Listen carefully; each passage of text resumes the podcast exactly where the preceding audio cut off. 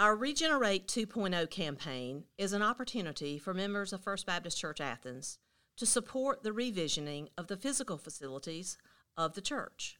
Within a church that is 191 years old and celebrating its 100th year in this physical sanctuary at 355 Pulaski Street, this is not the first campaign of this type and most certainly will not be the last. Today's podcast provides us with some insight from persons who are known as members of the cradle roll, those who were born into First Baptist Athens and are here today. We are asking them to share some of their thoughts on persons and events at First Baptist Athens that were influential in their faith life journey, as well as why they support the Regenerate 2.0 campaign. Today, I'm talking with Kathy Snow Seegers. And Kathy, who in your faith journey at FBC played a significant part in your growth and how? I'd have to say there were probably three or four specific people that played a major role in that. Um, one, of course, would be um, Dr. Jim, who was pastor before, the pastor that I'm most familiar with. And he was played a role in that he had a, kind of a grandfather position. He had retired by the time I was old enough to come to church much. But um, he played quite a role in that, in that he was friends with my family. The second would be Dr. Giddens, Howard Giddens, and he and my father were very close friends. And I revered him. I thought he, when I say walked on water, I'm almost laughing because at Sunday school not long ago we were talking about our baptism experience. Mm-hmm. And my baptism experience was going down into the baptismal pool and being astonished that Dr. Giddens actually wore socks and had argyle socks on and that's all I could think about was he was, and I thought of him as being so holy and so wonderful, and he wore socks just like everybody else's daddy, which was interesting. I have a question. Did he wear waders when he was in the baptismal pool? He did not. Oh, okay. He did not. Okay. That's interesting because I think they now have evolved into some type of a wader situation. Which is probably smart. Right. Which is probably smart. I worried that about well, actually, I thought he also had on his Sunday pants to his suit, which I don't know what about that, but um, I worried that he ruined a pair of pants every every time he did a baptism. But um, and in y'all's baptism, were there was it just you, or were there maybe two or three more folks that were in there too? Good question. We had a class of about ten of us, and we were baptized together. Um, we took the class, and then had a baptism the Sunday after Easter. And so I, I felt very comfortable because I was with my friends, which my parents told me I was going to take the class. yes. And I loved it because I was with everybody and we got to talk a lot, which by now I'm sure you know I like to do. So. Yes, that's great. Yeah. So, who was your third person, would you say? Third person would be Dr. Harold Carty and he was minister of music during my high school years and he organized the and we my friends and I and by the way several of us are still very close because of our association with Harold Carty we took choir tours and we went to Florida and we went to North Carolina. I mean this was wide range travel in that time and sang.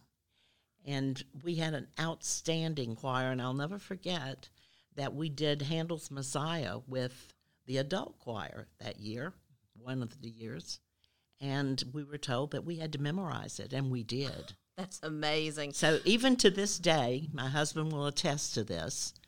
I sing, can sing the alto part to the Christmas part of Handel's Messiah just right off the cuff. That is amazing. And I, I, can relate to that too because that's one of my own experiences here at the church with youth choir. And Bob Farrell was oh, doing oh, yes. the same thing for us. And so I find that interesting. You're the first person that I uh, have a memory of that has talked about you had that same experience in this church too, just a little while before I did. And that shows that um, what forward thinking uh, leaders that were here that were looking uh, to find ways to help uh, us, particularly as young people, grow. not just us as members of First Baptist, but I remember that Harold Carty started a Sunday evening fellowship group, and um, and it did help that he had, when they moved here, he had a gorgeous daughter in the in the junior class at Athens High, and we attracted the football team, the basketball team, everybody. And we had these great fellowship hours where we ate and had a good time together. And since then, many of those people who were not members of our church as adults have said that they were drawn to First Baptist because of what Harold Carty did with this fellowship time that he had. And the touring choir played a big role in that. That is outstanding. Yeah. Yes. And so your fourth person would be? My fourth person would be a woman who was an aide or an assistant in the church nursery when I was small. This would be in the, I would say, late 40s and early 50s. Although I stayed in, because of her, I stayed in the nursery far longer than I should have. I was probably seven before I graduated to go to big church. Her name was Dorothy Doolittle, and she was developmentally delayed. I didn't know that until I was older my mother, I remember I asked her why she never said anything, and my mother told me because she was special, which um, was fine with me because I love to talk. And one of the things that Dorothy Doolittle did for me is she let me preach to her in the nursery, and I would spend a whole hour sermonizing, telling Bible stories. Um, I don't know if this happened when you were here or not, but we had they called them leaflets. And in the beginner Sunday school class, they passed out at the end of Sunday school a leaflet to take home. For you to take home and had activities you could practice at home, kind of Sure. things with your family. Okay. Sure. Yeah, sure, yes. And always a Bible story inside and a picture of whoever was in the Bible story on the front cover. It was a couple of pages. As a matter of fact, I kept them until I downsized last year. wow. So I had them a long, long time. But anyway, I would I couldn't read, of course, but I'd look at the picture and tell Dorothy Doolittle the story that was on the picture, and she was um, always engaged and focused and that kind of thing. And as an adult, I've looked back on the fact that she influenced me quite a bit in that she let me know that it was okay to talk, to tell people what I thought, to share information with people, and in a way, kind of led to my career and led to instances where I might have been afraid or reticent to speak in front of people, and I haven't been. And she also showed me what a Christian was, not so much what a Christian said, but what a Christian did. That's that's a, a resounding theme that I've heard uh, in some of our talks with others as well. Um, but you do bring that um, different perspective there, and showing that um, all people have a way of helping sh- to show God's love and helping show us as we grow up uh, how we can grow in that faith too. So that's very good, very good. Thank you.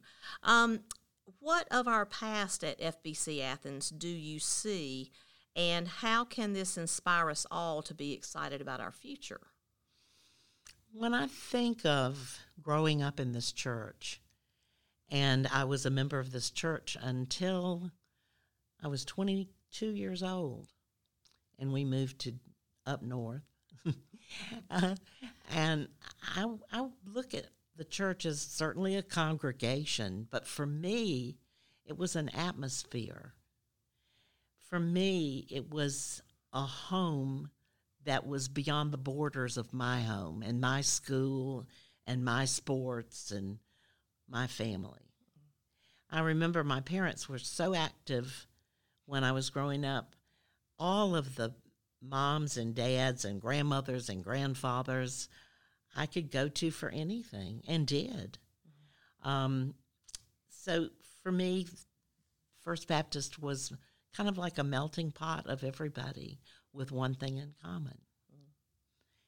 And since we've been back and have come back south and moved here, I see the same thing happening all over again. Different people, different perspectives, but one uniting group of people. That is outstanding.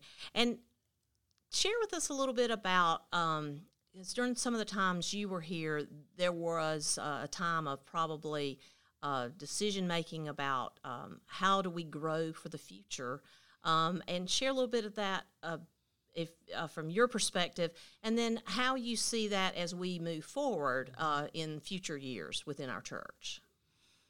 I would say probably there are two things that come to mind immediately.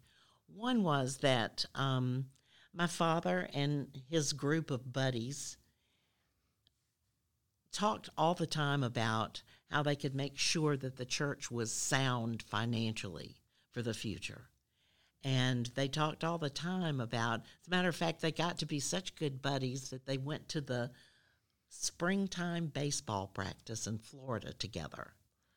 And uh, and I know that part of that time was spent talking finance and talking money, that kind of thing. And one of the other big issues that I remember is there was a lot of discussion about whether our church should stay First Baptist or should break into smaller churches. Because usually with Baptists, I'm sure you know, when people, when churches break off, they break off because they got mad at the big church and they formed their own church. That wasn't true that with First Baptist with Milledge Avenue and with Beechwood. That was a planned thing. Athens was growing, the um, suburban areas were growing, and it was well thought out and well planned. Not everybody was in favor of doing it, but once the decision had been made, everybody was behind it and did what they could. And I remember that as a huge, huge issue in our history. And I think that's an important one to help people uh, who may not have that as a point of reference is that um, First Baptist Church Athens has been very missional and intentional.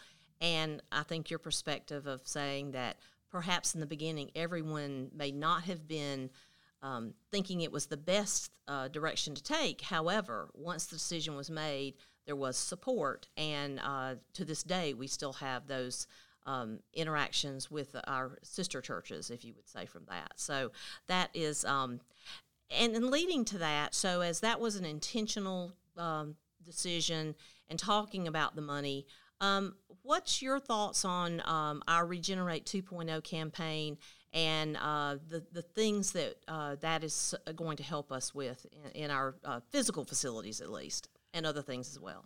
I think we have a really unique place right now in the Athens community. We're a downtown church. We have opportunities for mission work, um, and you can see it already um, in play.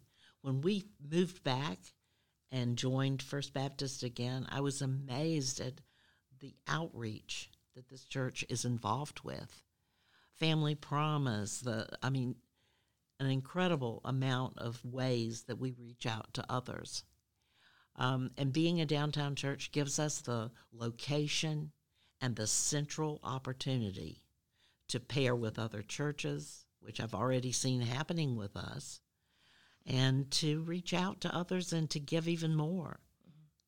And when I stop and think about what my parents would think if they were here today, I think they'd be so proud and so excited to be able to be a part of what we can do in the Athens community. That is outstanding, and it has been so awesome today to have your perspective here, Kathy.